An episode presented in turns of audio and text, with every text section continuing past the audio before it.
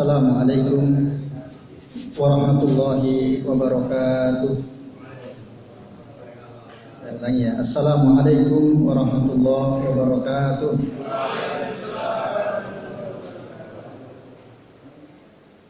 Alhamdulillah. Alhamdulillahi rabbil alamin wa bihi nasta'inu ala umuri dunya waddin. Wassalatu wassalamu ala asrafil anbiya'i wal mursalin wa ala alihi wa sahbihi wa man tabi'ahum bi ihsanin ila yaumiddin. Asyhadu wahdahu la wa asyhadu Muhammadan abduhu wa rasuluh. Allahumma salli wa sallim wa barik ala Muhammad wa ala ali Muhammad kama sallaita wa Ibrahim wa ala ali Rabbi shrah li sadri wa yassir li amri wa hlul 'uqdatam min lisani yafqahu qawli amma ba'd. Bapak-bapak dan ibu-ibu serta hadirin hadirat sekalian, rahimani wa rahimakumullah. Alhamdulillah puji dan syukur marilah senantiasa kita haturkan kehadirat Allah Subhanahu wa taala yang telah mengizinkan kita semua untuk bisa hadir ke majelis ini dalam rangka tolabul ilmi kita belajar ya tentang beberapa hal penting yang berkaitan dengan amalan di akhir bulan Ramadan ya, yang biasa terjadi di akhir bulan Ramadan dan mesti kita ketahui ya harus kita ketahui. Sebagaimana disampaikan oleh panitia jadi pokok pembahasan kita pada malam hari ini sekalian di hari ini malam ke-27 ya? Betul ya. Malam ganjil malam ke-27 ini insya Allah akan kita akan membahas tentang empat hal penting yaitu tentang zakat fitrah zakat mal kemudian kodok Ramadan dan fidyah masalah fidyah yang pertama tentang zakat zakatul fitri atau biasa dalam bahasa kita kita sebut zakat fitrah. Nah, zakat fitrah ini sekalian pengertiannya ta'rifnya adalah shadaqatun tajibu bil fitri min Ramadan. Itu suatu sedekah yang wajib dikeluarkan menjelang Idul Fitri ya, di bulan Ramadan atau di akhir Ramadan. Dasarnya misalnya tentang kewajiban zakat fitrah ini disebutkan di dalam hadis Nabi dari Abdullah bin Abbas radhiyallahu anhu riwayat Imam Abu Daud, Ibnu Majah dan hadis ini hadis hasan. Kata Nabi atau kata Abdullah bin Abbas radhiyallahu anhu qal farada Rasulullah sallallahu alaihi wasallam zakat al-fitri Rasul ya mempardukan zakat fitrah ada dua fungsinya oleh Nabi sebutkan. Yang pertama, tuhratan lis-shaimi minal lagwi war rafas. Sebagai pembersih bagi orang yang puasa dari senda gurau. Al-lagwi itu senda gurau yang tidak ada faidahnya selama kita puasa. Yang kedua, wa minar rafas. Rafas itu perkataan kotor, perkataan keji. Yang mungkin kita sadar atau tidak saat kita berpuasa kita melakukan itu ya berkata-kata kotor, perkataan yang jelek, atau kita menghabiskan waktu tidak ada faidahnya. Itu disebut al-lagu. Dalam rangka itu yang pertama. Yang kedua, waktu matan lil masakin dan memberi makan orang miskin. Ini fungsi zakat fitrah. Satu membersihkan kita orang yang puasa. Yang kedua untuk memberi makan orang miskin. Lalu Rasul mengatakan faman addaha qabla shalah fahiya zakatun makbulah. Barang siapa yang menunaikan zakat fitrah sebelum sholat id maka dia adalah zakat yang diterima. Waman addaha ba'da shalah barang siapa yang mengeluarkannya setelah selesai sholat Idul Fitri fahiya shadaqatun minas shadaqat. Maka itu masuknya bukan lagi zakat fitrah tapi sodako dari sodako-sodako biasa. Nah ini dasarnya sekalian. Berdasarkan hadis ini maka satu ya zakat fitrah itu wajib hukumnya. Bagi siapa? Nah, nanti sebutkan.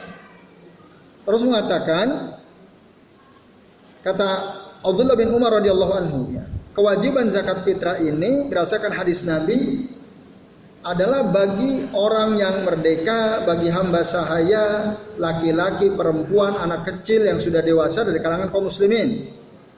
Semua wajib di zakat. Bahkan anak yang baru lahir sebelum khatib naik ke atas mimbar itu wajib dikeluarkan zakat fitrahnya.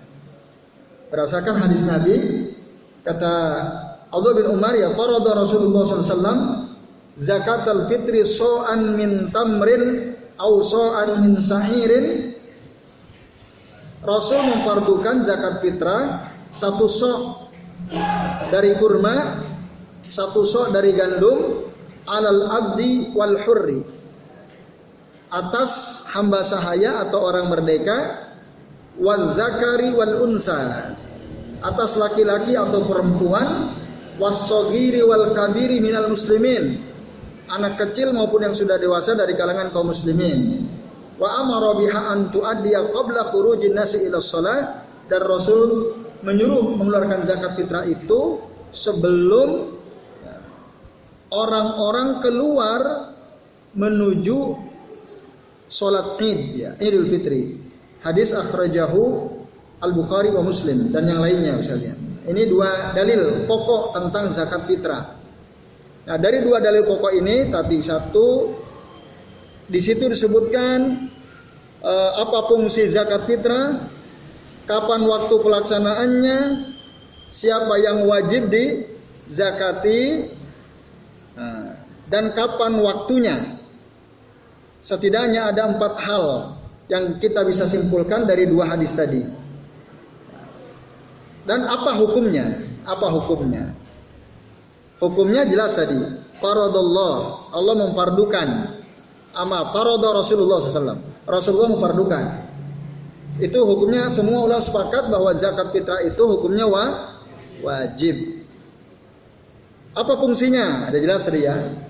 Mensucikan orang yang puasa, memberi makan orang miskin. Nah, baik.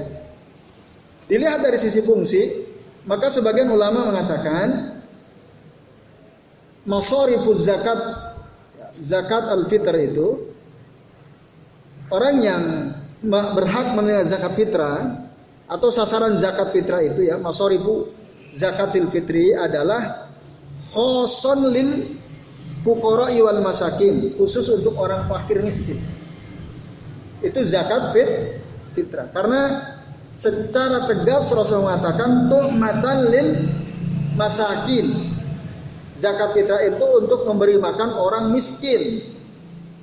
Nah, sebagian ulama mengatakan jelas Rasul menyebutkan secara tegas siapakah sasaran zakat fitrah itu.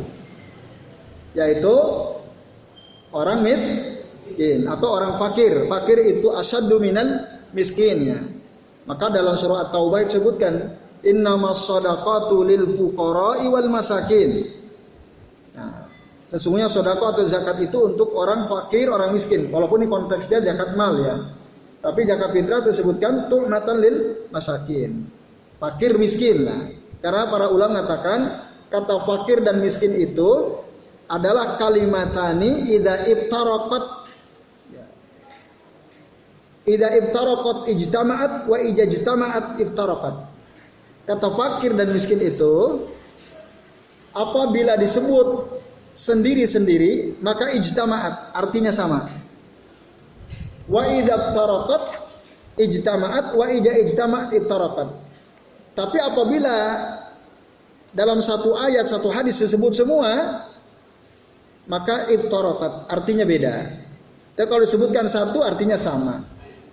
Maka saat Rasul mengatakan tu'matan lil masakin masuk di dalamnya adalah al fuqara karena hanya disebut satu, berarti fakir termasuk di dalamnya. Maknanya sama, ijtama'at.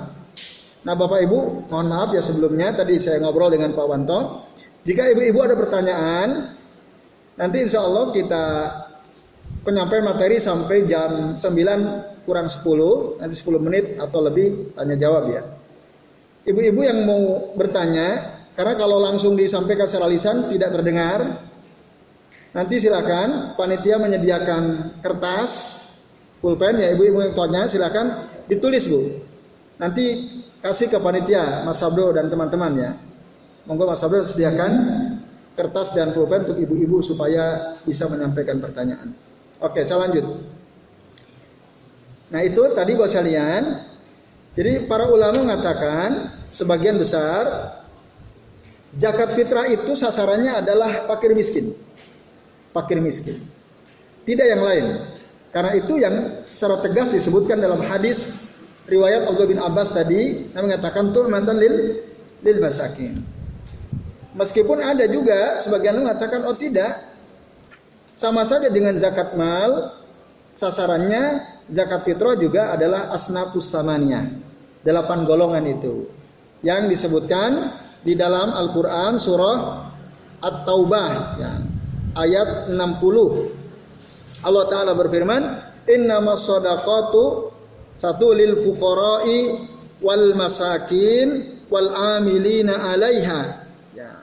Amil, amil zakat berapa tugasnya? Wal muallafati kulubuhum.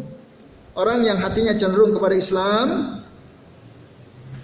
Muallaf ini maksudnya dia masih orang kafir, apa pun lah agamanya selain Islam, tapi dia cenderung kepada Islam, dekat dengan kaum muslimin, nampaknya dia ingin sekali masuk Islam, tapi masih takut-takut gitu ya. Atau masih ada pertimbangan, beberapa pertimbangan, tapi udah kuat kelihatan kecenderungannya kepada Islam, itu muallaf namanya. Dulu Rasul ya, ngasih unta 100 unta sama orang kafir yang ikut bersama Nabi ikut perang membela Nabi SAW. Karena cenderung kepada Islam, meskipun dia belum masuk Islam. Tapi oleh Nabi kasih. Nah, itu. Jadi kalau bapak ibu punya tetangga, dia masih kafir, tapi cenderung kepada Islam, itu boleh tuh dikasih zakat, zakat mal. Nah, tapi tadi sebagian ulama, termasuk zakat fitrah juga ini sasarannya sama disebutkan dalam surah At-Taubah ayat 60 tadi. Lil fuqara wal masakin wal amilina 'alaiha wal muallafati qulubihim Ya, wa awal muallafati qulubuhum wa fir riqab. Riqab itu orang yang berusaha membebaskan dirinya dari perbudakan. Yang kelima, wal gorimin. Yang keenam orang yang punya hutang. Hutang tentu untuk kebutuhan dirinya, sandang pangan dan tidak berlebihan itu mereka punya hak mendapatkan zakat mal dalam ayat ini ya. Wa fi sabilillah orang yang sedang berjuang di jalan Allah ini maksudnya ada sebagian khusus yaitu orang-orang berperang di jalan Allah tapi ada juga yang mengatakan maknanya luas bukan hanya sekedar berperang di jalan Allah termasuk ya, termasuk para pendakwah para dai ya, yang menyebarkan Islam ya, atau para guru di madrasah-madrasah itu termasuk orang-orang yang fisabilillah berjuang di jalan Allah maka mereka pun punya hak untuk mendapatkan zakat. Kemudian yang terakhir yang kedelapan wabni sabil. Ibnu Sabil itu adalah orang yang ya, sedang dalam perjalanan lalu kehabisan bekal. Ya, kehabisan bekal betul-betul nggak ada uang lagi, nggak ada bekal lagi. Nah, maka mereka termasuk golongan yang punya hak untuk mendapatkan zakat. Nah, ayat ini, ayat ini, yaitu ayat 60 surah Taubah ini, menurut sebagian ulama adalah juga masarifu ya, zakatil fitr. Dia termasuk sasaran zakat fitrah, sama saja. Nah, tetapi yang roji yang pertama tadi ya. Zakat fitrah itu sasaran utamanya adalah al-fuqara wal masakin. Kecuali kalau sudah tidak ada. Selama masih ada fukara wal masakin maka itu yang diutamakan. Itu zakat fitrah sekalian. Nah itu ya tentang perbedaan pendapat para ulama mengenai sasaran zakat fitrah siapa saja. Nah kemudian sekalian uh, berapa kadar makanan yang harus kita keluarkan untuk zakat fitrah itu? Kadarnya berapa? Di Indonesia ini orang macam-macam ya. Ada yang mengatakan 2,5 kilo. Bapak Ibu pernah lihat video ada seorang seseorang gitu ya, dia punya alat yang katanya didapat dari Saudi ya. Ukuran satu sok, satu sok itu empat mud. Dia punya ukurannya, ukuran satu mud, ukuran satu sok. Lalu ditimbang pakai timbangan, alat timbangan. Ketemunya berapa? 2,6. Ya. 2,8 Pak ya? Ah, 2,8 sekian kilogram. Itu pakai alat yang di, ini kan dilebihkan, dimunjungkan ya. Jadi tidak dia, tidak rata itu. Nah, ada yang mengatakan 3 kilo. Tapi kalau kita cari hadis yang ada tuh. Sekian kilo sekian nggak ada. Yang ada sok. Maka tadi dalam hadis Abdullah bin Umar beliau mengatakan Faroda Rasulullah SAW zakatul fitri so'an min tamrin au so'an min sa'irin. Satu so' So pun so'un nabawi ya satu so'nya Nabi di Madinah. Nah itu yang akhirnya para kita berijtihad di satu so'nya Nabi ya, di Madinah itu seberapa kalau dikonversi ke ukuran kilo. Nah, muncullah perbedaan. Ada yang bilang 2,5 kilo, ada yang bilang 2,8 kilo, ada yang bilang sampai tidak ki 3 kilo. Nah, karena memang itu sudah ada perubahan. Ya. Bahkan ada yang mengatakan tidak bisa sebenarnya dikonversi ke kilo, ya harus tetap pakai ukuran so gitu. Kalau ingin betul-betul sesuai dengan sunnah Rasul SAW. Nah, tapi kita kesulitan karena kita tidak terbiasa mengukur dengan ukuran mud atau so. Itu kan masalahnya. Maka dalam agama agama syariat Islam itu maru, marunatun fitat. Lentur dia dalam penerapannya, dalam aplikasinya. Kalau kita nggak nggak biasa pakai ukuran mud atau so, ya kita bisa gunakan ukuran kita. Nah, lalu di situlah ada perbedaan.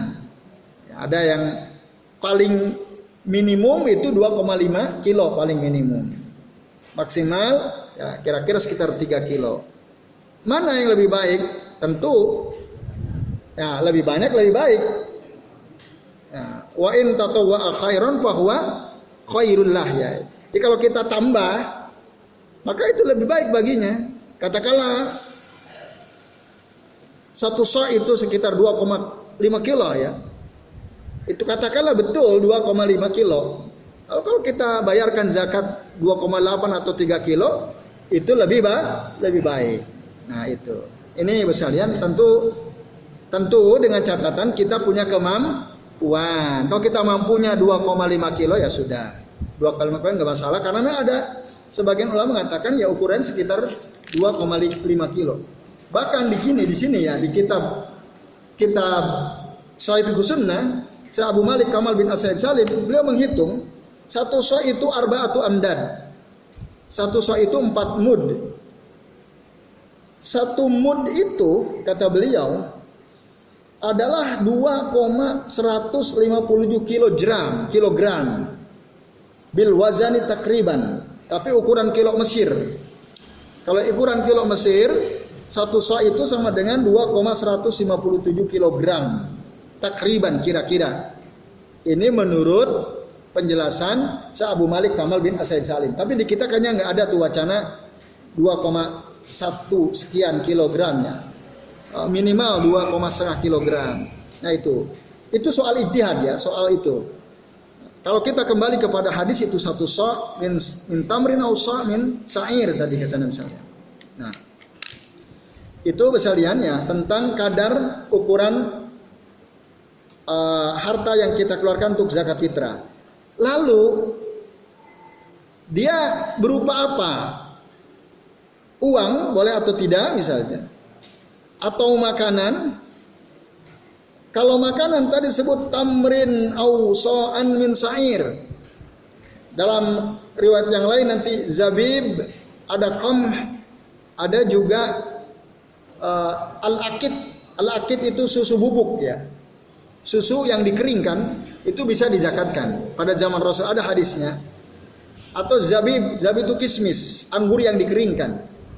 Nah, itu misalnya. Nah kalau di Indonesia itu susah nyari kurma ya susah ya tidak mudah.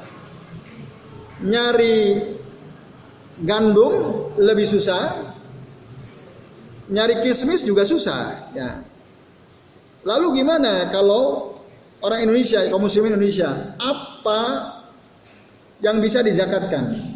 Bahan atau jenis harta yang bisa dikeluarkan untuk zakat fitrah. Para ulama ya dari dulu mengatakan bisa diganti dengan kut kutil balad ya kut baladihi makanan pokok negerinya. Karena disebutkan oleh Nabi itu semua makanan pokok bangsa Arab. Maka dari situ yang penting dia adalah makanan pokok kalau di Indonesia berarti ber, beras. Nah, beras. Nah, ini Bapak Ibu sekalian, maka yang paling afdol zakat fitrah itu adalah dari makanan pokok di mana kita tinggal. Dan kalau di Indonesia berarti ya kalau di kita beras, kalau di Papua mungkin gandum kali ya. Eh, apa sagu ya? Sagu. Kalau di Gunung Kidul apa? Singkong apa gerak? Ah? Beras ya sama ya. Apa? Gaplek. ya itulah kira-kira. Intinya makanan pokok di mana kita tinggal lah sekalian. Nah, itu ya. Nah, itu ya jenis makanannya. Lalu boleh nggak diganti pakai uang zakat fitrah? Mayoritas ulama jumhur mengatakan tidak boleh. Tidak boleh. Kenapa? Karena Rasul tegas mengatakan ya qarada Rasul ya sallallahu alaihi wasallam zakatan fitri so'an min tamrin au so'an min sa'irin. Satu sok kurma, satu sok gandum. Seandainya zakat fitrah boleh pakai uang, maka niscaya Rasul akan mengatakan juga sekian dinar atau sekian dirham. Tapi Rasul tidak pernah menyebutkan itu. Padahal pada masa Rasul mata uang ada atau tidak? Ada. Nah itu. Ada. Seandainya boleh. Tentu takhirul bayan ya, mengakhirkan penjelasan masalah penting itu tidak mungkin dilakukan oleh Rasulullah SAW. Nah, maka segala sesuatu yang ada pada masa Nabi, tapi Nabi tidak melakukannya, berarti itu memang tidak dianjurkan. Tidak dianjurkan yang dianjurkan ya apa yang disebutkan dalam dalil itu sekalian. Itu menurut jumhur ulama. Tapi ada sebagian kecil ulama membolehkan. Boleh ya, min kimati. Min kimati itu dari harganya. Kalau tadi beras katakanlah 3 kilo atau minimal dua setengah kilo, harganya berapa? Yang biasa kita konsumsi. Oh 12 ribu misalnya. Kalau 2 kilo setengah berarti berapa? 24 tambah 6 ribu ya. Berarti 30 30 ribu lah kira-kira. Boleh. Menurut sebagian kecil ulama boleh. Kalau tidak salah dalam madhab al-Hanafiyah itu dibolehkan sekalian. Zakat fitrah dengan ya, uang biki mati, biki mati. Nah ini alasannya apa, sekalian?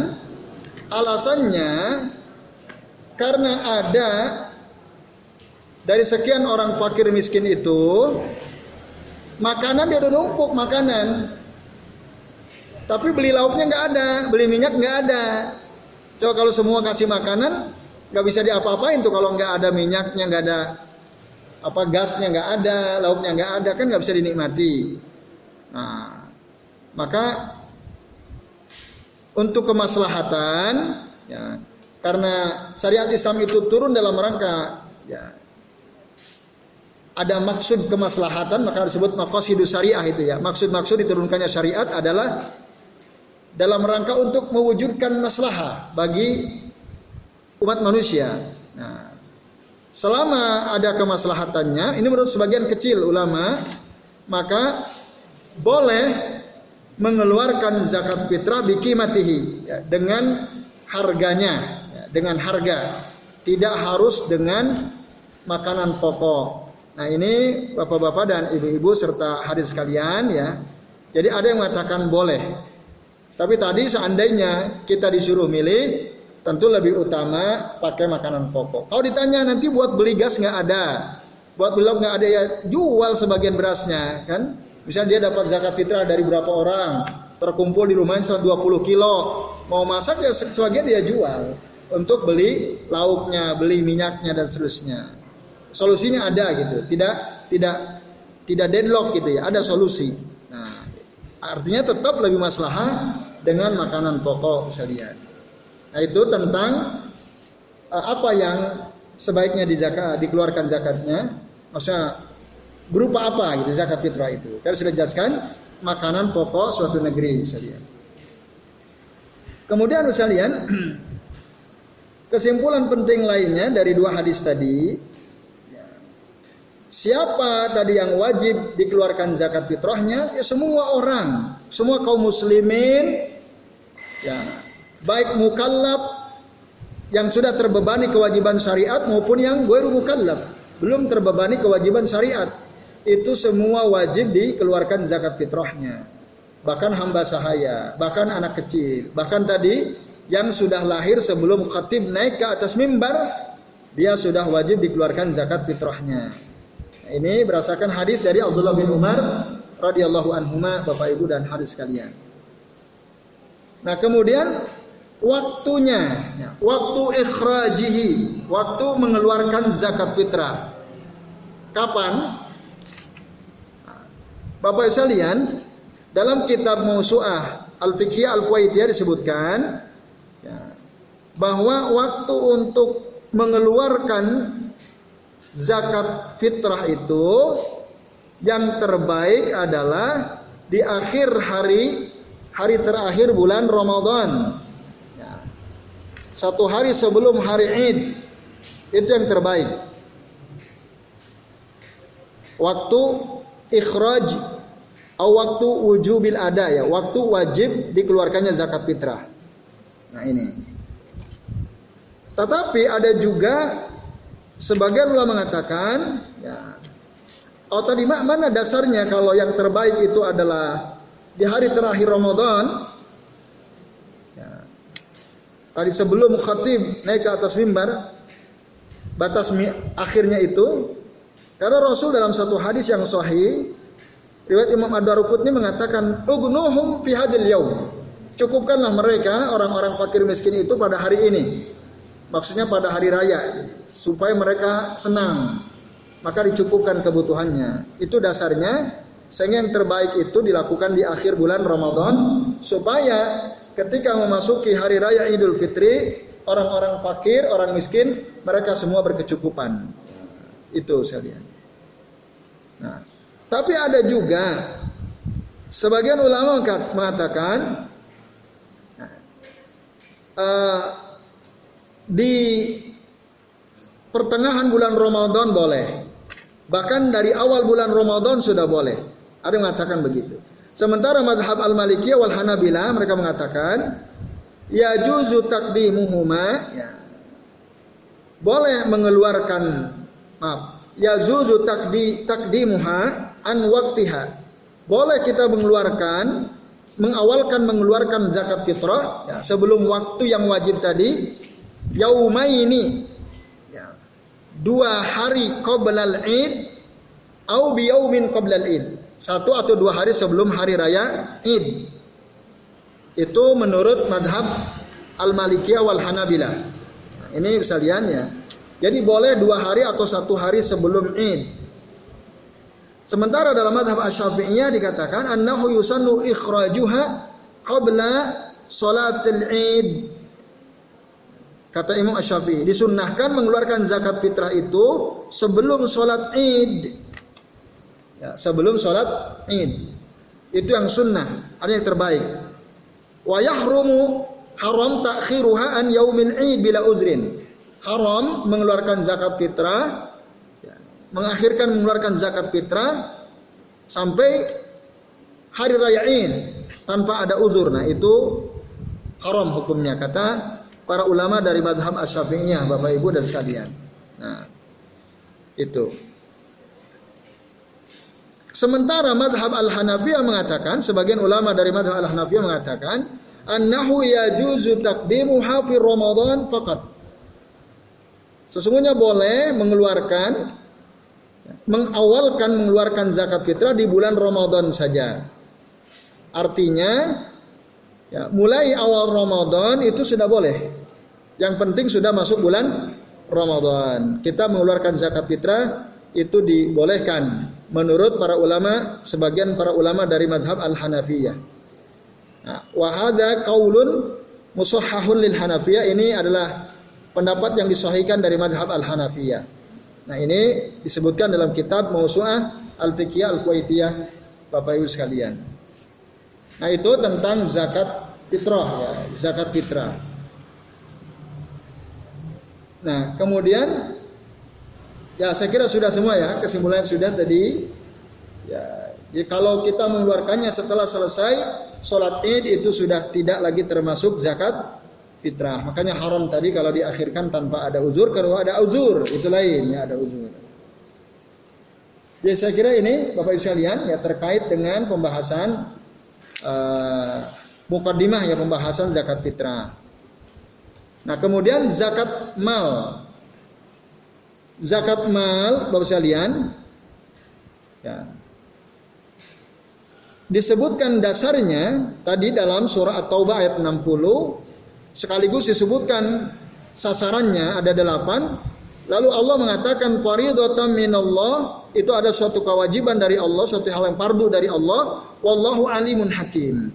Allah itu maha mengetahui lagi maha bijaksana Nah itu ya. Tadi lanjutan dari innama sodaqatu lil fuqara dan seterusnya itu tentang zakat mal, Bapak sekalian. Nah zakat mal ini hukumnya wajib tapi bagi orang yang mampu. Tidak semua beda dengan zakat fitrah. Kalau zakat fitrah semua wajib. Baik selama dia punya ya bisa terpenuhi kebutuhannya pada hari itu, pada hari hari ini dia dia berkecukupan maka dia wajib mengeluarkan zakat fitrah. Termasuk orang-orang fakir miskin kalau dia punya kelapangan pada hari itu maka dia juga wajib mengeluarkan zakatnya. Kecuali kalau dia nggak punya sama sekali dan nggak terdeteksi. Ada orang miskin orang nggak tahu itu nggak terdeteksi dia nggak punya makan aja susah. Nah, kecuali orang seperti itu maka sakoto al wujub anhu ya. Maka gugurlah kewajiban atas orang tersebut karena memang dia tidak tidak mampu bahwasanya. Yaitu nah kemudian zakat mal sekarang. Tadi sasarannya ada delapan ya, yang berhak menerima zakat mal ada banyak sekali ayat Al-Quran atau hadis Nabi ya Shallallahu Alaihi Wasallam yang berisi ancaman kepada orang-orang yang punya harta, tapi dia tidak mau mengeluarkan zakatnya. Nah, itu diancamnya oleh Allah Taala tentang bahayanya orang yang tidak mau mengeluarkan zakatnya. Bahkan dalam hadis mengatakan, Wa ma mana qaumun zakata amwalihim illa muni'ul qitra minas sama walau lal bahaim lam yumtiru. Tidaklah ada suatu kaum yang ya, enggan dia membayar zakat hartanya kecuali Allah akan tahan untuk mereka hujan dari langit. Seandainya nggak ada hewan ternak, maka niscaya tidak akan pernah ada hujan. Disebabkan karena orang-orang yang enggan membayar zakat. Nah, ini ancaman dari Nabi Shallallahu Alaihi Wasallam dalam hadis Sahih Bukhari dan Muslim. Bapak Ibu sekalian. Nah sementara di dalam Al-Quran Allah Taala mengatakan ya khud min amwalihim sodakatan tutahiruhum wa tuzakihim sodakatan tutahiruhum wa tuzakihim biha ambillah ambillah itu artinya ini kata kerja perintah Allah memerintahkan supaya Nabi mengambil dari harta mereka, ya sebagian dari harta mereka untuk dizakati yang bisa mensucikan ya, harta mereka atau mensucikan mereka dan mensucikan harta mereka dengan zakat tersebut. Nah, itu sebutkan dalam surah At-Taubah ayat 103 sekalian. Atau bahkan ya ancaman lain orang yang menyimpan hartanya tidak mau dikeluarkan zakatnya, Allah bilang pabashirhum bi'adzabin alim. Berilah mereka kabar gembira dengan adab yang pedih. Ya. Yauma yuhma 'alaiha fi nari jahannam fatuqwa biha jibahuhum wa junubuhum wa zuhuruhum. Pada hari di mana ya, dipanaskan di dalam atau di dalam neraka jahanam lalu kemudian dengannya maka disetrikalah jibahuhum kening mereka junubuhum bagian samping badan mereka wadhuhuruhum punggung mereka lalu Allah mengatakan hadza makanazum inilah harta yang kalian simpan li angfusikum untuk kalian sendiri fadzuku ma kuntum taknizun maka rasakanlah hukuman dari harta yang kalian simpan itu dalam surah Al-Baqarah ayat 110. Itu di antara beberapa ancaman. Nah, lalu Bapak Ibu, apa syarat orang yang wajib atau ya syaratnya apa saja? Seseorang itu wajib mengeluarkan zakat. Ada dua saja syaratnya. Satu muslim, yang kedua merdeka, orang merdeka. Hamba sahaya dia tidak wajib mengeluarkan zakat. Islam merdeka. Udah itu. Akil balik tidak jadi syarat. Maka kalau ada anak kecil kaya raya mendapatkan warisan dari orang tuanya yang sudah meninggal, nah, dan dia memiliki harta yang banyak, walaupun belum balik, wajib dikeluarkan zakatnya. Atau orang gila, ya orang gila, tapi kaya, ada nggak orang gila kaya? Ada. Waktu sehat nyalon, gagal gila tapi hartanya banyak, usahanya banyak. nah, maka orang kayak gitu wajib tetap mengeluarkan hart, zakat hartanya Bapak sekalian. Itu ya. Jadi syaratnya cuma dua. Satu al-huriyah, yang kedua Islam. Bapak Ibu sekalian. Itu adalah pendapat yang rajih, ya, pendapat yang kuat. Kemudian syarat dari harta yang mau kita keluarkan. Sebagian ulama menyebut ada tiga syaratnya. Kalau tadi orangnya syaratnya dua, merdeka dan Islam Muslim. Orang kafir sekaya apa pun tidak wajib zakat. Orang kafir, karena nggak akan terima. Orang Islam kaya wajib dan dia orang merdeka. Nah, harta yang wajib dizakati sekalian syaratnya satu sampai nisabnya nisabnya zakat mal itu berapa? Nah itu beda-beda ya, karena nanti zakat mal itu, Bapak sekalian, ada beberapa kategori. Satu, harta simpanan, harta berharga seperti az-zahab wal fiddah. Yang disebut an-nuqud ya, bijami'i anwa'iha. Harta atau uang dengan beragam jenisnya termasuk zahab wal fiddah. Wal awraq an-naqdiyah, uang itu mata uang. Itu satu jenis yang pertama. Nah, untuk yang pertama ini maka zakatnya adalah 2,5 persen. 2,5 persen.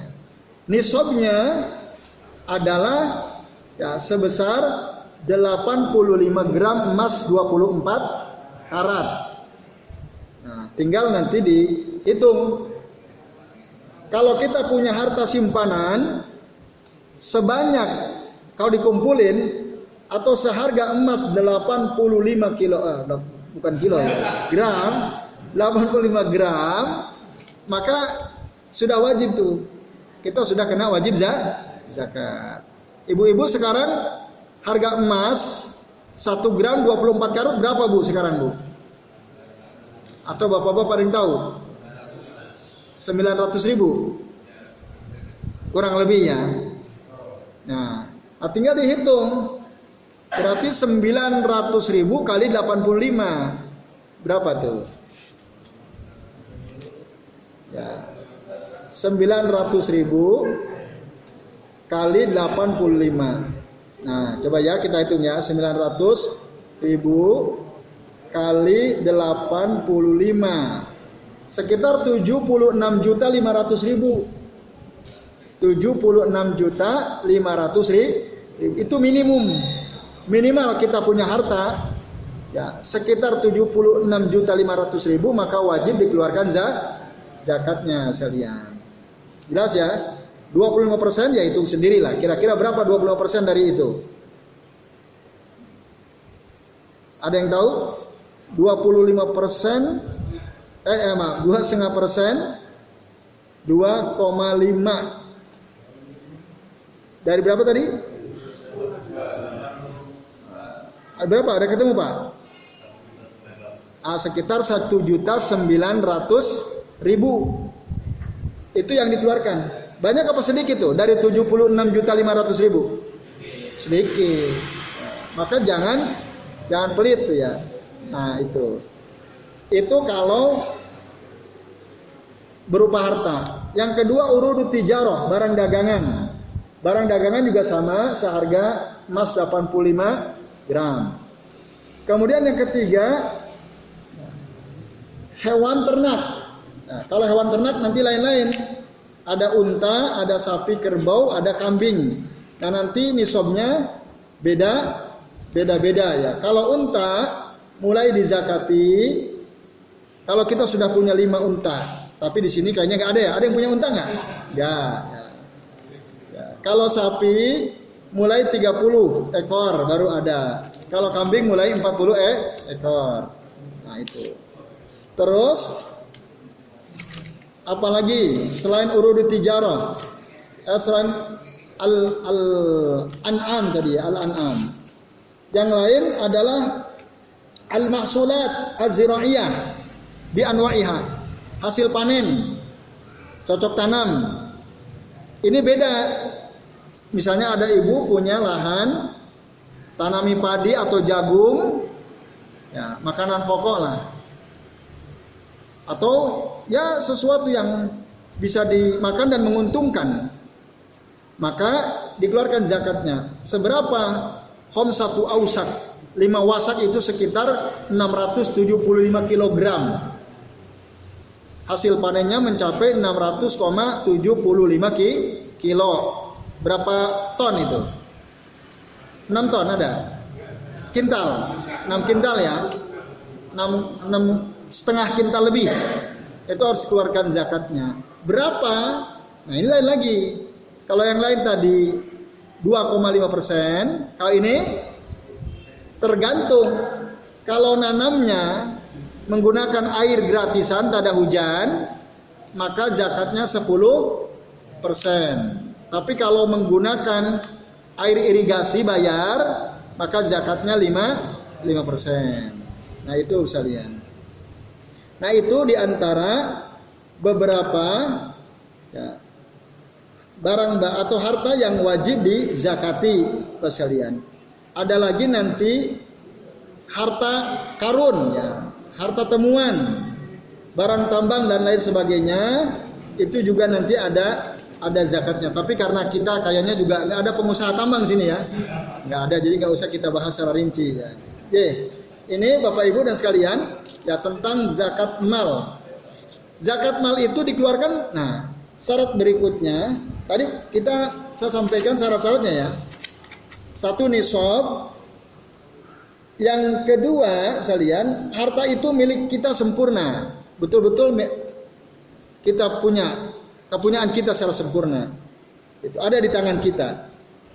Nah, ini kalau sekalian ya. Kemudian yang ketiga, harta itu termasuk yang disebutkan dalam hadis Nabi ya. Ayyakuna minal tajibu fiha zakah. Harta yang wajib dikeluarkan itu harus termasuk golongan harta yang memang disebutkan dalam hadis yang wajib dizakati. Menurut sebagiannya sebagian lain mengatakan tidak harus. Yang harus itu kan disebutkan saja seperti apa yang disebutkan zabib tamar ya sair, apalagi ayat zabib tadi. Itu beras sendiri nggak ada, nggak ada. Eh, berarti beras nggak dong. Menurut sebagian nggak ada karena itu tidak sebutkan dalam hadis. Tapi yang sebagian orang mengatakan al muwasiun ya yang memperluas spektrum itu tidak harus yang disebutkan dalam hadis. Itu bisa kita kiaskan. Maka kayak beras, yang penting makanan pokok itu bisa dikeluarkan za zakatnya sekalian. Nah itu. Termasuk nanti ada yang mengatakan penghasilan ya gaji rutin termasuk ada zakat profesi ya ulama kontemporer muasir itu termasuk al muasiun itu juga dikeluarkan zakatnya. Nah ini ya sebanyak tadi 2,5 persen dari penghasilan yang apabila berputar satu tahun dia kumpulkan gajinya itu ya mencapai nisabnya ya sekitar tentu saja lebih dari 80 eh 76 juta ya. Tinggal dibagi katakan 80 juta. Atau katakan lagi nih, dia pengeluaran sehari-hari berapa kalian? Minimal lah kita pengeluaran sebulan berapa? Berapa juta? Katakan 2 juta ya, 2 juta. 2 juta kali satu tahun berarti 12 juta. 24 juta. Nah kalau kita punya uang 24 juta plus 76 berapa tuh? 100 juta lah katakan itu. Berarti kalau ada orang bisa mengumpulkan gaji dikumpulkan ya, sekitar satu tahun itu 100 juta kebutuhan seharian itu udah dihitung kan berarti kelebihannya sekitar 76 juta sekian ya nah maka wajib dari penghasilan itu dikeluarkan zakatnya kira-kira bapak ibu kalau ada orang satu tahun penghasilan 100 juta per bulannya berapa gajinya per bulan 8 juta. Ya, berarti kita kira lah ya gitu ya. Maka orang yang penghasilan 8 juta ke atas itu wajib. Tapi kalau penghasilan 2 juta ke bawah, nah itu maka dia tidak wa, tidak wajib. Itu ya. Tidak wajib di zakati. Yang harus penghasilan minimal 8 juta ke atas. Ya, itu Bapak Ibu dan hadirin sekalian. Nah itu. Yang kasihan itu ASN, PNS, yang gajinya sebenarnya sebulan nggak sampai 8 juta, tapi ditariki juga itu ya. Ada itu. Nah itu gimana tan? Ya udah itu maksudnya sodako bukan zakat ya. Ya kalau bapak ikhlas ikhlaskan saja. Tapi itu bukan termasuk ja, zakat itu masuknya sodako sekalian. Nah ini bapak ibu dan adik sekalian ya. Kemudian syarat yang, nah ini yang yang keempat an-nama nama itu tumbuh.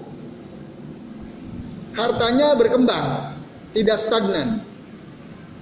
Itu yang wajib dikeluarkan zakat fitrahnya. Punya tanah dikontrakan, punya rumah dikontrakan, punya mobil direntalkan, nah itu wajib dizakati.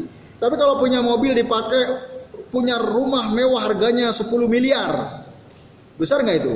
Mewah kan? Tapi dipakai, dizakati tidak? Tidak. Punya mobil ya Pajero 1 terus Alphard dua, tapi semua dipakai. Istrinya Alphard, anaknya Alphard, suaminya Pajero, bisa dipakai semua. Dizakati tidak? Tidak, karena dipakai.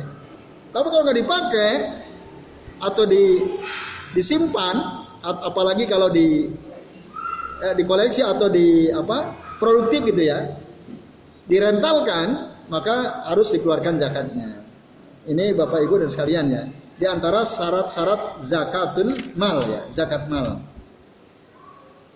Ya saya kira ini ya, ini waktunya ternyata nggak cukup ya. Baru dua ya. Nah, yang ketiga, ya nanti kita perdalam di tanya jawab. Yang ketiga tentang mengkodok puasa Ramadan. Bapak Ibu, ibu-ibu ya terutama yang banyak, hampir semua ibu-ibu nih sebagian ibu-ibu udah pulang ya, karena terlalu malam katanya. Nah, tahu sekalian, mengkodok puasa Ramadan Ya. Itu hukumnya wajib bagi yang tidak puasa atau yang bolong-bolong puasanya selama di bulan Ramadan. Nah, berdasarkan surah Al-Baqarah ayat 184. 183 sampai 184 tuh. Allah Ta'ala mengatakan, "Faman kana minkum maridun aw ala safarin." Barang siapa di antara kalian yang sakit atau sedang dalam safar, dan tidak puasa buka dia faidatum min ayyamin ukhar maka dia harus mengganti puasanya sejumlah bilangan yang dia tinggalkan pada hari yang lain. Wa alal ladzina yutiqunahu tapi bagi orang-orang yang tidak mampu puasa fidyatu tu'am miskin. Dia membayar fidyah memberi makan orang miskin. Paman tatawwa khairan fa huwa khairul lah barang siapa yang mau menambah kebaikan maka itu lebih baik baginya. Wa antasumu khairun lakum. Tapi kalau kalian puasa itu lebih baik bagi kalian in kuntum ta'lamun jika kalian mengetahui. Al-Baqarah 184. Ini dasarnya sekalian. Maka siapa saja yang ya, tidak puasa karena ada uzur, dia harus mengganti. mengkodok di hari lain. Dengan puasa itu yang paling utama. Ya, mengkodok. Tapi ada sebagian orang mengkodok nggak kuat. Seperti Syekhun Kabir, Imra'atun Ajuzah, orang sudah sangat sepuh, wanita yang sudah lemah, nggak bisa. Atau al-maridu la yurjaburuhu, orang sakit yang sudah tidak diharapkan lagi kesembuhannya. Maka tadi Rasul Allah mengatakan fidyatun to'amu miskin. Dia bisa mengganti puasa satu hari itu.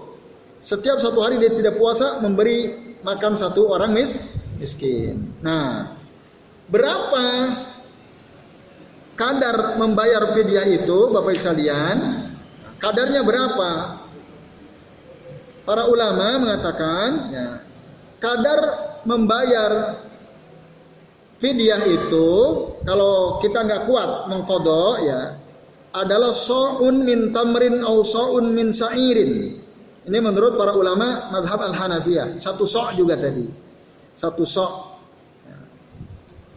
Sementara uh, disebut wazahab al-malikiyah wa syafi'iyah. Sementara madhab malikiyah wa syafi'iyah ila anna miqdara al-fidyati mudda'an kulli yaumin menurut madhab Malikiyah Syafi'iyah bahwa kadar bayar fidyah itu satu mud. Satu mud itu lebih kecil daripada satu sok. Kalau madhab al Hanafiyah maksimal itu satu sok. Satu sok itu empat mud. Tadi kalau satu mud, eh satu sok, katakanlah tiga kilo, ya atau dua setengah kilo, berat itu kan satu mud empat, eh satu sok empat mud ya. Berarti kalau satu mud berapa kilo tuh? Ya tinggal dua. Sana kita ambil yang minimum. Atau kita ambil yang maksimal. Satu so itu tiga kilo. Sementara satu so itu ada empat mud. Berarti satu mud sama dengan tujuh setengah on. Nah, itu menurut madhab al-malikiyah wa syafi'iyah. Bapak Ibu dan hadirin sekalian, azan ya Allah wa iyyakum ajma'in. Tapi dengan syarat tentu dia punya kelapangan rezeki.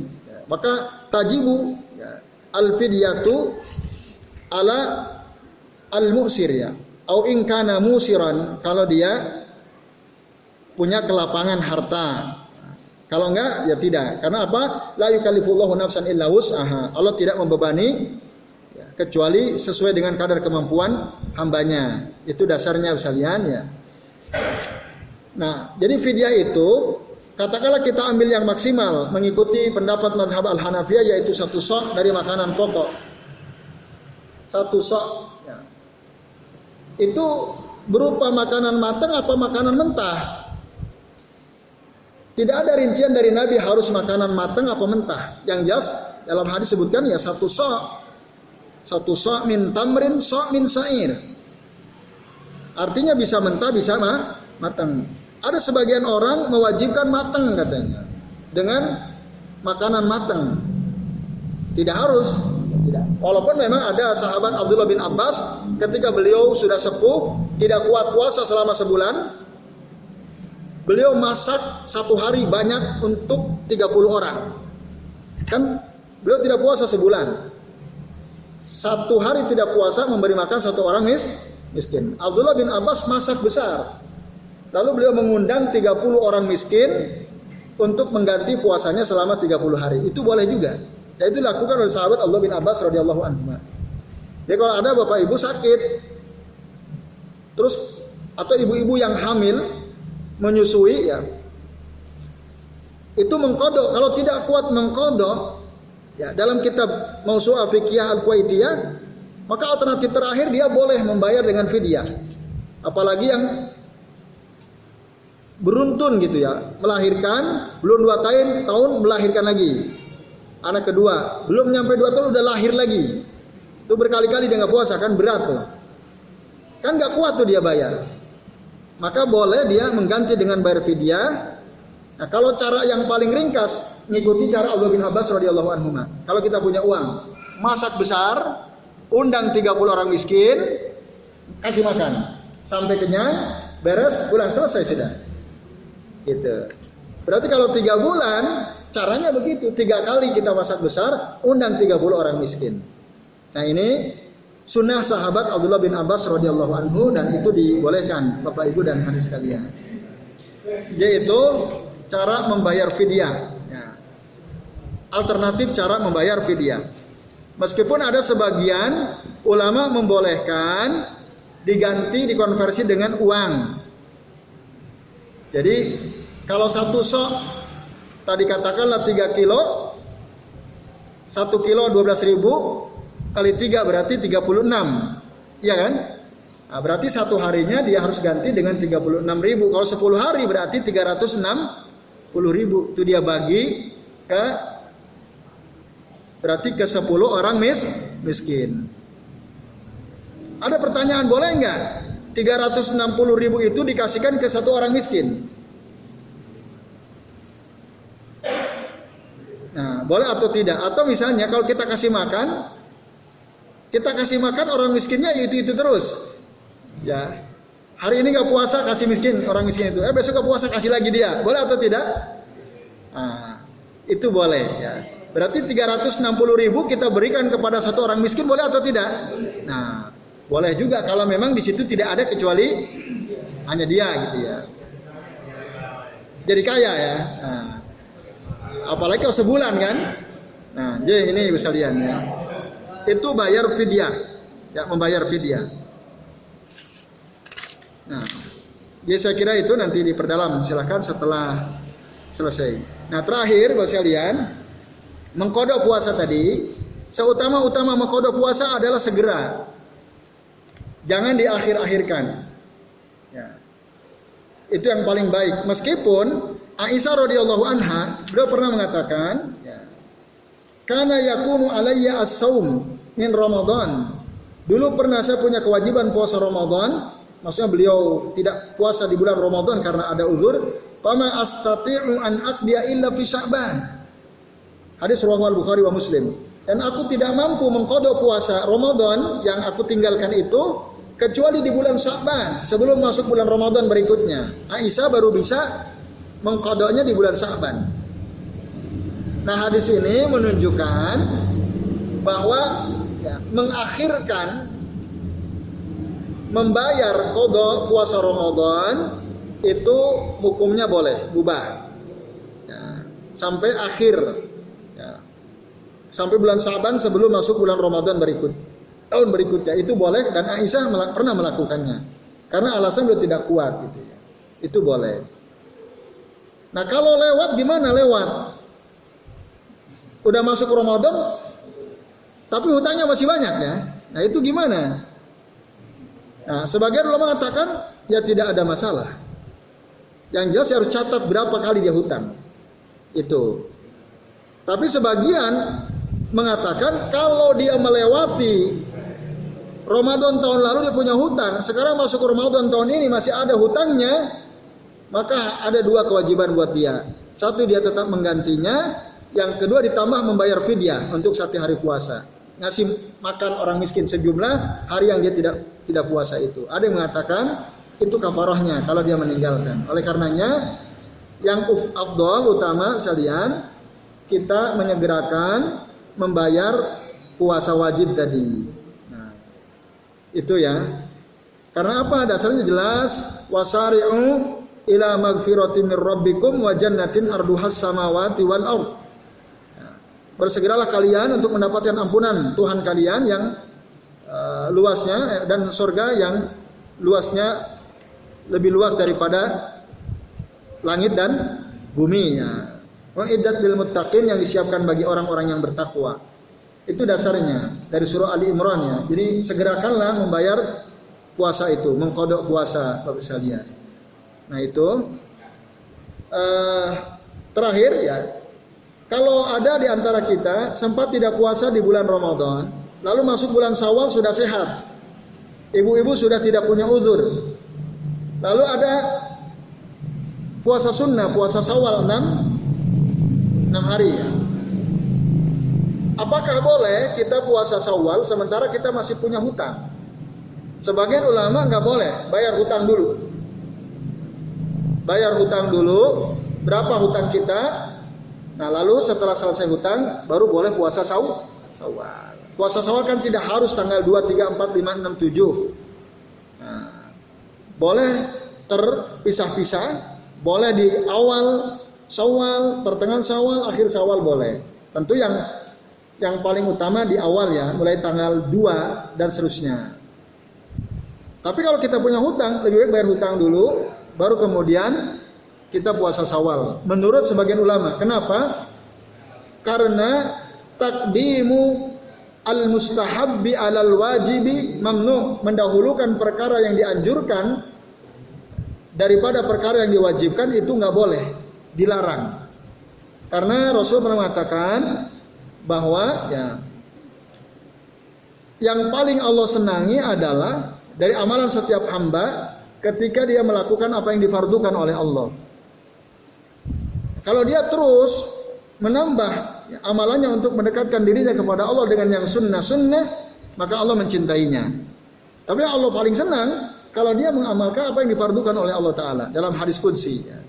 Nah itu. Nah, berdasarkan hadis itulah maka tidak boleh kita mendahulukan yang sunnah di atas yang wajib. Gitu. Maka puasa sunnah jangan dilakukan dulu kalau yang wajib belum selesai. Tapi sebagian lain mengatakan boleh, ya. boleh kita puasa sunnah dulu, baru kemudian puasa wajib karena kesempatan untuk mengkodok puasa wajib kan lebih panjang, lebih luas, lebih leluasa waktunya maka tidak ada masalah menurut sebagian yang lain. Intinya ada dua pendapat Bapak sekalian. Tapi kami sendiri cenderung ya lebih baik yang wajib dulu. Cenderung pada pendapat yang pertama. Jadi ini saya kira sekalian ya pembahasan ringkas terkait dengan zakat mal, zakat fitrah, ya, fidyah dan kodok puasa. Selebihnya ini sudah jam setengah sepuluh kurang sepuluh ya ada waktu sepuluh menit. Monggo Bapak Ibu kalau yang ada yang mau di pertajam, diperdalam, mau ditanyakan kami persilahkan. Ya, silakan satu, dua, tiga, monggo, Mas Apri dulu.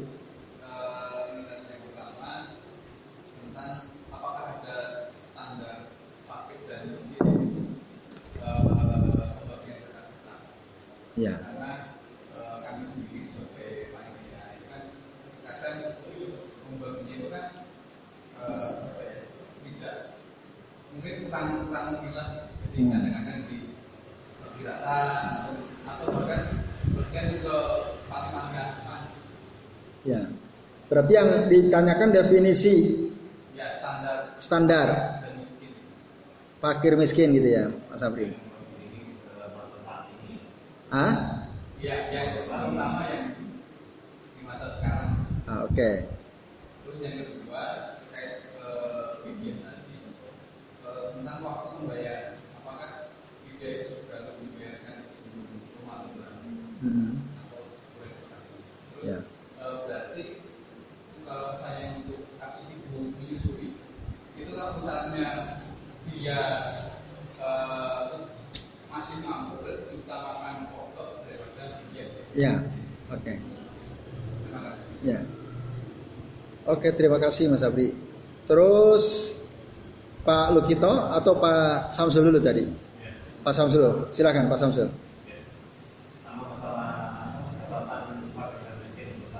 Ya. lagi kalau ada yang punya anak meninggal, anak puasa ya. Ah, hmm. Apakah itu uh, ahli warisnya juga harus uh, puasanya dia. Nah. Oke, itu dua. Siap. Baik, Pak Lukito silakan.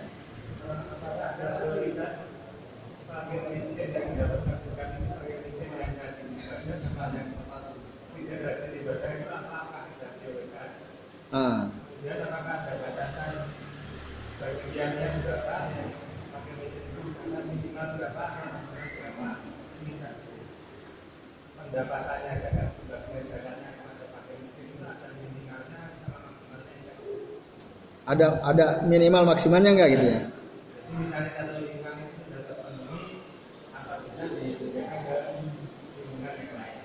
Hmm, maksudnya pakai mesin udah dapat jatah semua, ya. Oke. Baik, itu saja Pak Lukito. Ya. Piatu. Ya. Piatu dapat tidak ya? Oke, terima kasih Pak Lukito. Oke, saya jawab ini dulu ya. Jangan oh nanti. Ya, satu standar fakir miskin di saat ini. Para ulama memberikan takrif definisi fakir itu adalah orang yang tidak bisa memenuhi kebutuhan sehari-harinya dan tidak punya penghasilan. Itu fakir. Siapa ya? Seperti tua jompo, ya, janda yang sudah sepuh, nggak punya pekerjaan dan jelas dia tidak bisa memenuhi kebutuhan sehari-hari. Dia bergantung sama orang lain. Itu fakir. Nah, sementara orang miskin adalah orang yang punya penghasilan. Tetapi penghasilannya itu tidak memenuhi kebutuhan pokok sehari-hari. Itu orang miskin. Di era modern seperti sekarang ini, pulsa kebutuhan pokok bukan? Bensin kebutuhan pokok bukan? Listrik kebutuhan pokok bukan? Iya semua ya. Nah, jika ada orang dia punya motor, punya TV, punya handphone, apakah orang miskin apa bukan? Bisa jadi. Bisa handphone tapi nggak bisa beli pulsa karena misalnya dia jualan gitu ya nah terus motor untuk mobilitasnya dia dia, dia cukup. Jadi untuk beli bensin rebutan tuh uang untuk bensin untuk pulsa belum listrik untuk makan gitu ya. Nah ini maka jadi ukurannya bukan kepemilikan barang sebenarnya ya. Tapi apakah penghasilan yang dia dapatkan bisa memenuhi kebutuhan hidup pokok dia sehari-hari atau tidak? Walaupun dia punya TV, walaupun memang saya dulu riset S1 saya, skripsi saya makna miskin ya. Menurut perspektif rumah zakat dalam Al-Qur'an, makna miskin Al-Qur'an dalam perspektif rumah zakat. Nah, dalam kitab-kitab rujukan yang saya gunakan terutama berdasarkan undang-undang positif ya, hukum positif, itu ukurannya tadi kepemilikan harta yang tidak punya ini ini ini ini. Berarti yang punya motor, punya TV itu termasuk tidak termasuk. Nah itu kalau di zaman sekarang menjadi apa? Maknanya buyar lagi tuh. Tapi kalau kita kembali kepada definisi yang dirumuskan oleh para ulama bahwa takrif pengertian daripada miskin adalah orang yang punya pekerjaan tapi tidak mencukupi kebutuhan pokoknya itulah miskin sementara fakir itu lebih parah yaitu orang yang tidak punya penghasilan dan tidak bisa memenuhi kebutuhan pokoknya sehari-hari. Nah itu tinggal antum perlu survei itu. Jadi di warga sekitar Pringgolayan ini siapa tuh yang pekerjaannya nggak jelas, ya penghasilan tidak jelas. Nah itu maka itu yang tidak jelas tapi kaya raya jangan kalau itu ya. Ada orang nggak pernah keluar rumah tapi penghasilan besar gitu ya. Karena bisnis online gitu ya.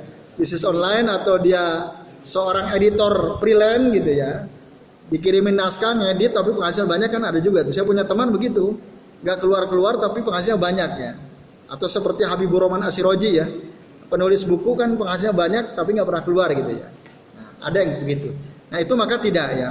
Orang yang seperti itu tidak. Jadi orang yang tidak punya penghasilan dan tidak bisa memenuhi kebutuhan sehari-hari itu fakir. Sementara standar miskin orang yang punya penghasilan tapi tidak cukup untuk memenuhi kebutuhan pokoknya. Itu Mas Apri ya. Pengeluaran waktu fidyah, ya. bayar fidyah itu, ya.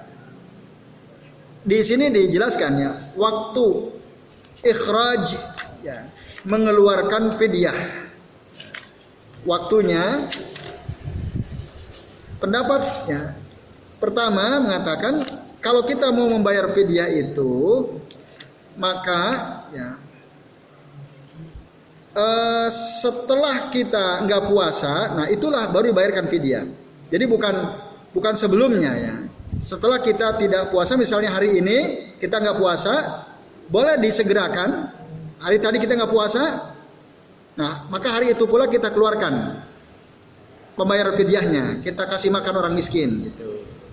Nah itu, tapi wa ingkana ma'zuran kalau dia memang ada uzur tidak bisa langsung, itu boleh ditakhir. Jajalahu at-takhir. Ya. boleh dia mengakhirkan bayar fidyah selama memang dia ada uzur. Itu dibolehkan. Misalnya sampai selesai Ramadan dia ada uzur, ya uzurnya misalnya dia belum ada uangnya. Ya bisa nanti katakanlah sekarang Ramadan bulan April Mei gitu ya. Nanti baru keluarkan fidyah bulan Juni Juli boleh atau bulan setelahnya juga boh boleh saat kita sudah punya uang untuk membayarkan fidyah itu. Nah ini Mas Afri ya jadi boleh kita langsung segera atau ditunda sampai beberapa bulan kemudian itu tidak ada masalah selama dia ada uzur, tidak ada uangnya, tidak tidak ada kelapangan gitu ya. Nah itu disebutkan di dalam kitab Mausu Afikiyah Al-Kuwaitiyah yaitu tentang berfidyah. Nah ibu menyusui, ibu yang melahirkan berfidyah gitu juga. Tahun kemarin melahirkan. Ramadan ini masih menyusui kan dua tahun misalnya menyusui nggak kuat. Berfidyahnya kapan? Ya kalau ada uang langsung. Yang Ramadan kemarin ya langsung dibayar pada tahun kemarin. Tapi kalau nggak ada uang sampai Ramadan ini masih menyusui uangnya belum ada ya berarti nanti sampai dia tadi musiron ingkana musiron jika dia dalam keadaan lapang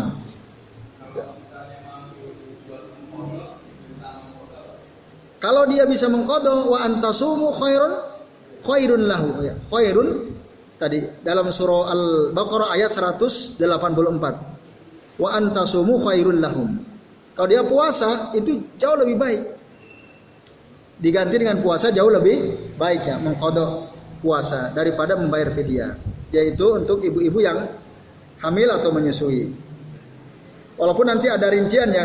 Kalau dia takut sama dirinya sendiri atau dia khawatir sama diri dan anaknya atau dia khawatir sama anaknya tok sama diri nggak khawatir itu beda-beda. Nah, kalau dia takut sama dirinya sendiri khawatir maka bayar fit, bayar kodok eh, mengkodok dia puasa tidak ada fidyah. Kalau dia khawatir pada anaknya tok eh maaf pada anak dan dirinya ya waktu dia hamil atau menyusui itu pun dia mengkodok tidak membayar fidyah. Tapi kalau dia hanya khawatir pada anaknya, pada diri dia nggak khawatir, dia nggak puasa tapi kasihan sama anaknya yang di rahimnya atau yang disusui itu takut asinnya nggak keluar, maka kalau hanya dia khawatir pada putranya, dia harus membayar fidyah dan sekaligus mengkodok. Itu di antara perselisihan yang terjadi di para ulama ya. Di madhab asyafi'i terutama orang wanita yang hamil atau menyusui karena hanya khawatir pada anaknya, maka dia bayar kodok dan sekaligus membayar fidyah. Allah taala alam iswa. Yaitu Mas Apri ya. Baik, sebelum saya jawab bapak-bapak, ibu-ibu nih kasihan ibu-ibu dulu ya. Ibu-ibu, satu, apa kalau sudah sholat taraweh di masjid, malamnya di rumah masih boleh sholat tahajud? Jawabannya boleh bu. Jadi kita yang sudah sholat taraweh di rumah, sekaligus sholat witir ya, kita masih boleh sholat tahajud di rumah silahkan. Walaupun memang ada dalam hadis sampai mengatakan ij'alu akhiro sholatikum billaili witron. Jadikanlah sholat terakhir kalian di malam hari itu sholat witir. Itu jelas hadis sahih mengatakan ij'alu akhiro sholatikum billaili witron. Jadikanlah sholat terakhir malam itu sholat witir. Sebagian ulama berdasarkan hadis ini kalau sudah sholat witir udah nggak boleh sholat malam lagi karena sholat malam terakhir itu sholat witir. Itu ada yang mengatakan seperti itu berdasarkan hadis ini.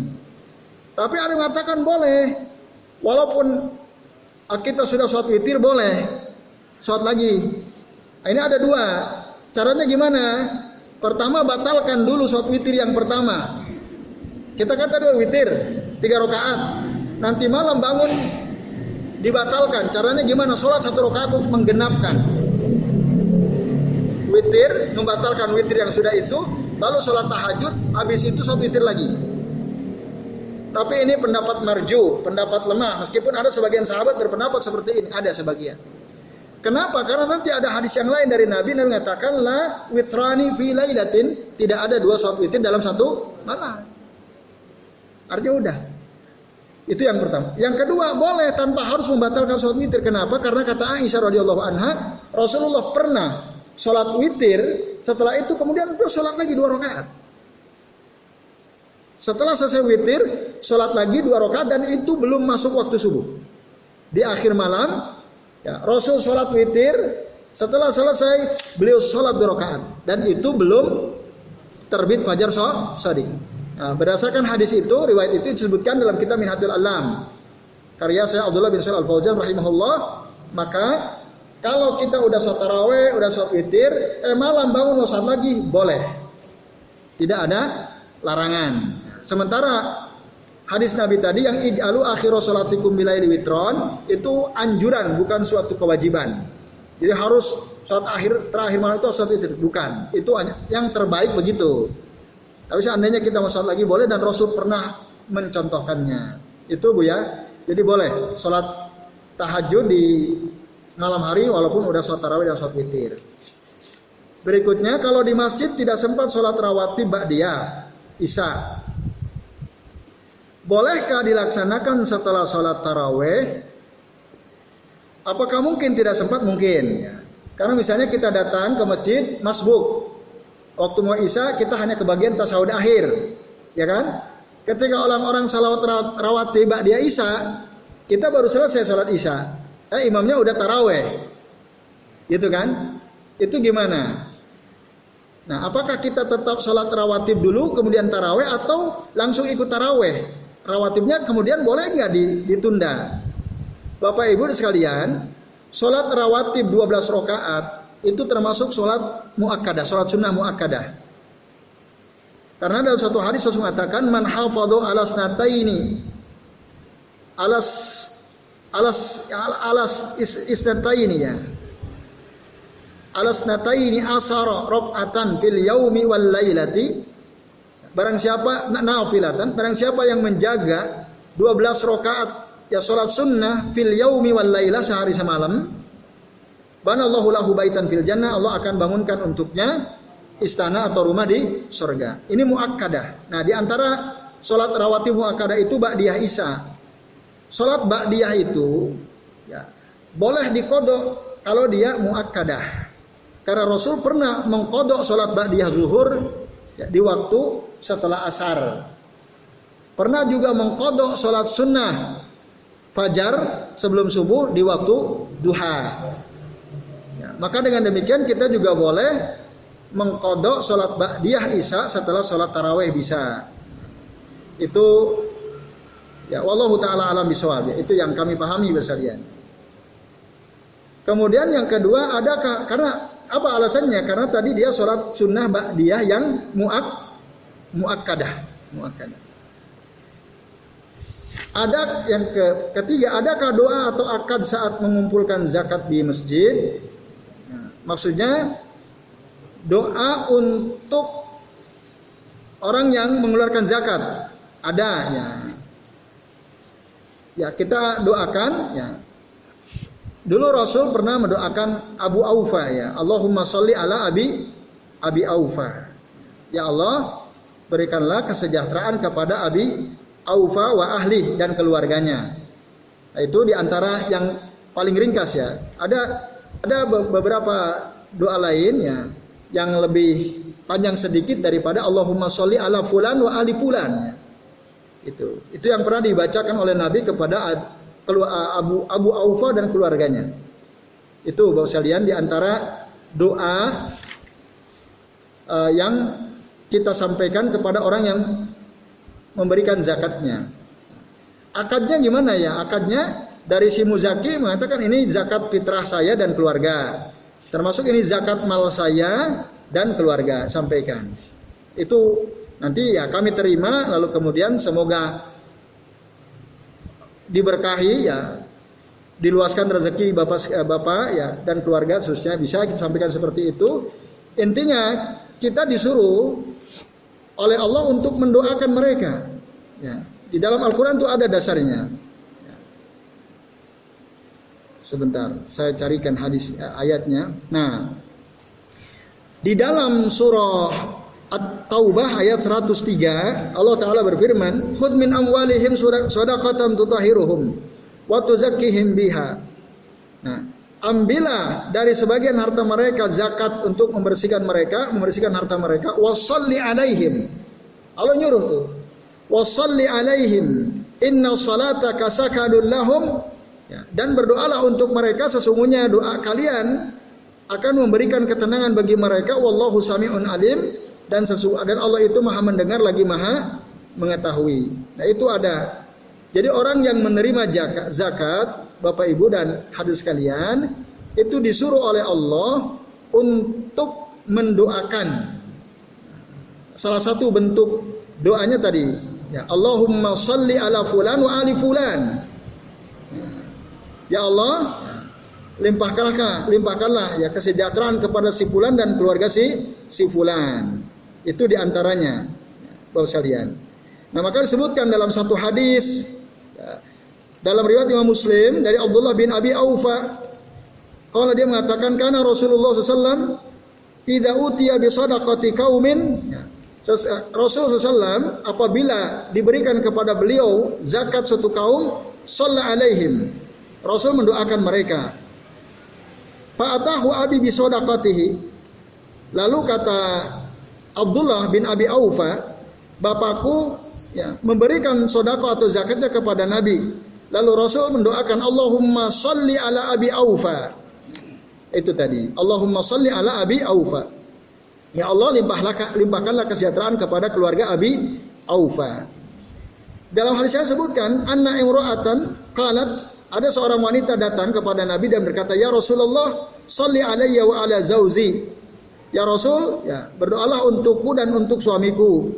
Lalu Rasul berkata, ya, "Sallallahu alaiki wa ala zauzik." Ya, semoga Allah melimpahkan kesejahteraan kepadamu dan kepada suamimu. Nah, ini itu disebutkan dalam hadis riwayat Imam Muslim ya. Doa minimal kepada orang yang mengeluarkan zakat yang kita terima zakatnya. Itu tadi berdasarkan hadis Muslim. Ya itu Bu. Kemudian pertanyaan berikutnya saya saat Ramadan udah bayar zakat, tapi saat pembagian zakat dari masjid saya dikasih lagi gimana? Nah, tinggal tergantung saya yang dimaksud di sini Tadi mungkin maksud yang nanya ibu ini ya, zakat fitrah. Ibu udah zakat fitrah, lalu kebagian zakat fitrah lagi dari masjid. Kalau ibu termasuk fukoro masakin, maka nggak ada masalah. Fukoro masakin. Nah, tapi tadi kalau hanya yang membatasi hanya untuk tukmatan lil masakin, berarti kalau kita termasuk fakir miskin dari udah zakat fitrah dapat zakat fitrah dari masjid boleh. Tapi kalau kita bukan fakir miskin, kalau kita ngikutin bahwa zakat fitrah itu sasarannya hanya miskin, fakir miskin, sementara kita bukan orang miskin, berarti nggak boleh. Tapi kalau kita ngikuti pendapat yang bukan hanya fakir miskin, tapi delapan golongan bisa. Apakah kita termasuk delapan golongan atau tidak? Itu. Ibu mungkin tidak miskin, tidak fakir, tapi mesti tahu ibu punya hutang misalnya. Misal ya. Atau masih tahu kalau ibu ngajarin ngaji gitu, ngajar ngaji anak-anak di rumah misalnya. Itu bisa. Oh ya. Oh ini Ya, baik. Nah, itu ya ada keluarga meninggal ya. Innalillahi wa inna ilaihi rajiun. Nah, itu ya Jadi itu Bu, kalau kita ngikutin pendapat yang Masorifu zakah baik zakat fitrah maupun zakat mal ada delapan, maka kalau ibu termasuk yang delapan golongan tadi, kalau nggak fakir ya miskin, kalau nggak miskin, ibu ambil zakat misalnya. Kalau itu nggak mungkin, mualaf itu nggak mungkin, membebaskan diri dari perbudakan nggak mungkin, mungkin ibu termasuk garim, punya hutang, itu boleh. Atau mungkin ibu termasuk ngajarin anak-anak ngaji di sekolah atau di rumah atau di masjid maka boleh itu termasuk fisabilillah. Ya itu Bu. Tapi kalau tidak termasuk semua ya sebaiknya disampaikan maaf saya tidak termasuk yang delapan golongan itu. Terakhir, ibu-ibu ini dari ibu-ibu saya mau tanya zakat mal harus dikeluarkan disalurkan lewat masjid, badan zakat atau boleh disalurkan langsung ke orang yang berhak menerima zakat mal? Jawabannya boleh langsung. Boleh langsung kalau memang kita tahu Ya, ada orang miskin, fakir yang kita tahu betul-betul dia fakir miskin atau yang delapan golongan itulah. kita boleh. Kalau memang kita betul-betul tak tahu ya, itu boleh. Tidak harus ke badan zakat badan basnas atau jis atau lain-lain itu ya, tidak harus dan tidak harus ke masjid. Kalau kita memang tahu. Tapi kalau tidak tahu peta sebaran kemiskinan lebih baik ke masjid atau badan zakat infak sodako jis itu ya atau ke basnas. Tentu lebih maslahat lebih baik seperti itu. Kalau kita tidak tahu. Tapi kalau tahu boleh. Allah taala alam ya itu bu. Nah kemudian bapak-bapak lagi orang yang meninggal yang wajib mengganti siapa? Ini Pak Samsul kayaknya ya. Dalam hadis katakan, kalau ada orang meninggal, dia punya hutang, kemudian dia mata meninggal dunia, maka soma anhu waliyuhu. Soma anhu waliyuhu dalam hadis sahih. Berpuasa untuknya walinya. Siapa yang maksud wali? Walinya itu pewarisnya. Nah, disebutkan dalam kitab ini ya, Umdatul Ahkam. Soma anhu waliyuhu. Nah ini. Man mata wa alaihi siam sama anhu waliyuhu. Hadis rohu Abu Daud. Barang siapa yang meninggal dunia, dia punya kewajiban puasa, maka walinya atau ahli warisnya harus puasa untuk orang itu. Walaupun walaupun sebagian orang mengatakan ini khusus untuk yang puasa nazar. Sementara yang puasa Ramadan, nah itu menurut sebagian ya, menurut sebagian itu tidak diganti oleh ahli warisnya melainkan dibayarkan fidyah pakai fidyah. Tapi ada hadis lain riwayat Imam Bukhari Muslim. Ya, ada seorang laki-laki datang kepada Nabi ya, dia bilang inna ummi matat. Sesungguhnya ibuku meninggal dunia wa alaiha saumu sahrin dan dia punya hutang puasa sebulan Ramadan. Apa aktihi anha apakah harus mengkodo untuk beliau Rasul tanya, laukana ala ummi kidain, kalau ibumu punya hutang, akun taqadiyahu anha, apakah engkau akan membayar hutang ibumu itu? Kala na'am, ya. Kalau padainullahi ahaku an yukdo. Maka hutang kepada Allah itu lebih berhak untuk dikodoh. Hadis Rahu Bukhari wa Muslim. Ini artinya, ya, orang yang puasa Ramadan punya kewajiban, dia nggak sempat puasa, maka ahli warisnya mengkodoknya. Ini dasarnya. Ya. Hadis dari Allah bin Abbas radhiyallahu anhu. Allah taala alam ya. Kemudian apakah ada prioritas fakir miskin yang rajin ibadah tapi ada juga fakir miskin nggak pernah ke masjid. Mana yang dahulukan kita kasih zakat fitrah. Lihat kondisi. Ya. Jika keadaannya sama-sama ada dua, misalnya kita punya tetangga fakir miskin semua. Satu rajin jamaah ke masjid, yang satu nggak pernah. Ya, kita lihat keadaannya. Jika yang nggak pernah ke masjid itu, dia nggak ke masjid karena merasa nggak diperhatiin sama orang-orang masjid. Lalu dia mas ngapain ke masjid? Nggak ada perhatian kok sama saya. Eh lalu ketika kita kasih dia zakat, baru dia terketuk hatinya ya Allah ternyata orang baik. Akhirnya dia jadi ke masjid. Ah itu lebih utama memberikan zakat kita kepada orang muslim fakir tapi nggak pernah ke masjid. Dengan harapan semoga dengan dia kita kasih itu dia jadi rajin ke masjid. Sementara yang udah rajin dia dapat nggak dapat kan udah istiqomah ke masjid. Nah itu. Dalam keadaan begitu maka kita dahulukan yang nggak pernah ke masjid. Dengan harapan semoga dengan kita kasih itu dia dari jadi rajin ke masjid maka lihat situasinya lah. Ada nggak potensinya dia ke masjid kalau kita kasih? Kalau ada ya kita dahulukan. Tapi kalau masa bodoh dia kita kasih atau enggak, dia tetap nggak mau ke masjid ya lebih baik yang rajin ke masjid itu. Nah, ya seharusnya nggak menolak ya, ya seharusnya nggak menolak. Dia itu kalau kita. Ya. Jadi tergantung situasinya. Kemudian yang terakhir uh, oh tadi ada batasan nggak? Misalnya ada orang miskin, kita kalau kita punya uang 100 juta, dua amin ya, dua setengah dari 100 juta itu berapa kalau kita? Dua juta berapa? Dua setengah. Apakah dua juta setengah ini saya kasihkan ke satu orang miskin atau saya bagi-bagi? Gitu, gitu maksudnya kan? Akan minimal berapa maksimal berapa. Nah, tidak ada batasan minimal, batasan maksimal. Tidak ada ya. Jadi minimal berapa ya selama kita misalnya punya dua juta setengah uang yang harus zakatkan. Di kampung kita ada 10 orang miskin. Ya tinggal bagi berarti berapa? 210 kan? 210 per orang nggak ada masalah. Kalau 15 ya tinggal bisa kita kasih semua biar merasakan gitu kan. Bisa. Tapi kalau nggak ada kecuali satu orang ya udah kasih ke dia semuanya. Tidak ada batas minimal, batas maksimal. Yaitu yang kami ketahui begitu. Wallahu taala alam Kemudian terakhir tadi dari siapa ini? Pak Paul kita juga ya, piatu.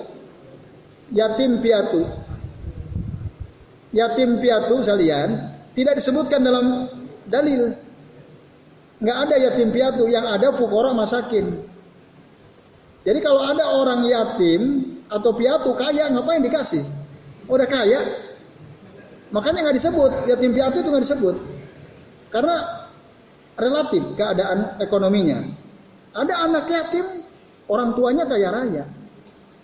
Nusewu ya, Pak Lukman nih saudara kita meninggal dunia hari ini. Mohon doanya dari Bapak sekalian ya. Dia orang punya. Kan meninggalkan dua anak yatim. Nah, apakah dapat? Ya karena alhamdulillah beliau dalam keadaan ekonomi berkecukupan maka tidak perlu gitu. Nah, itu ya.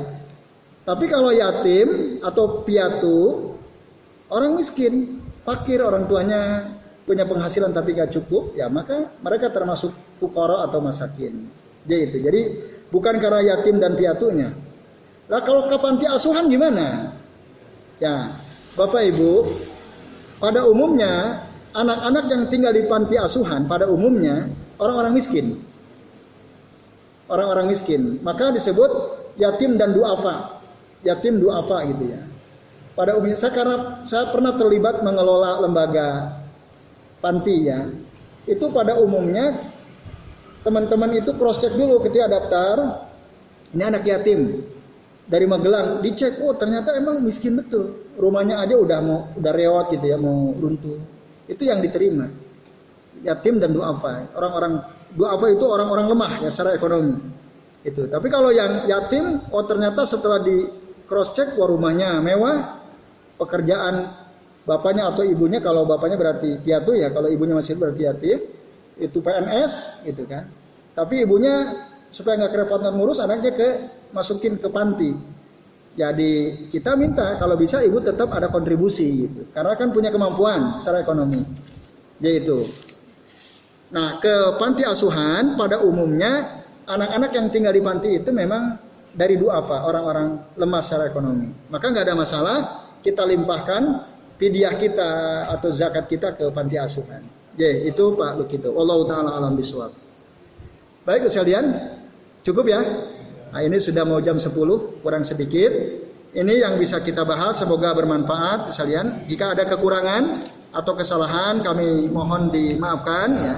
Kami mohon maaf dan mohon dibukakan pintu maaf yang seluas-luasnya. Ini pertemuan terakhir ya kajian kita selama Ramadan.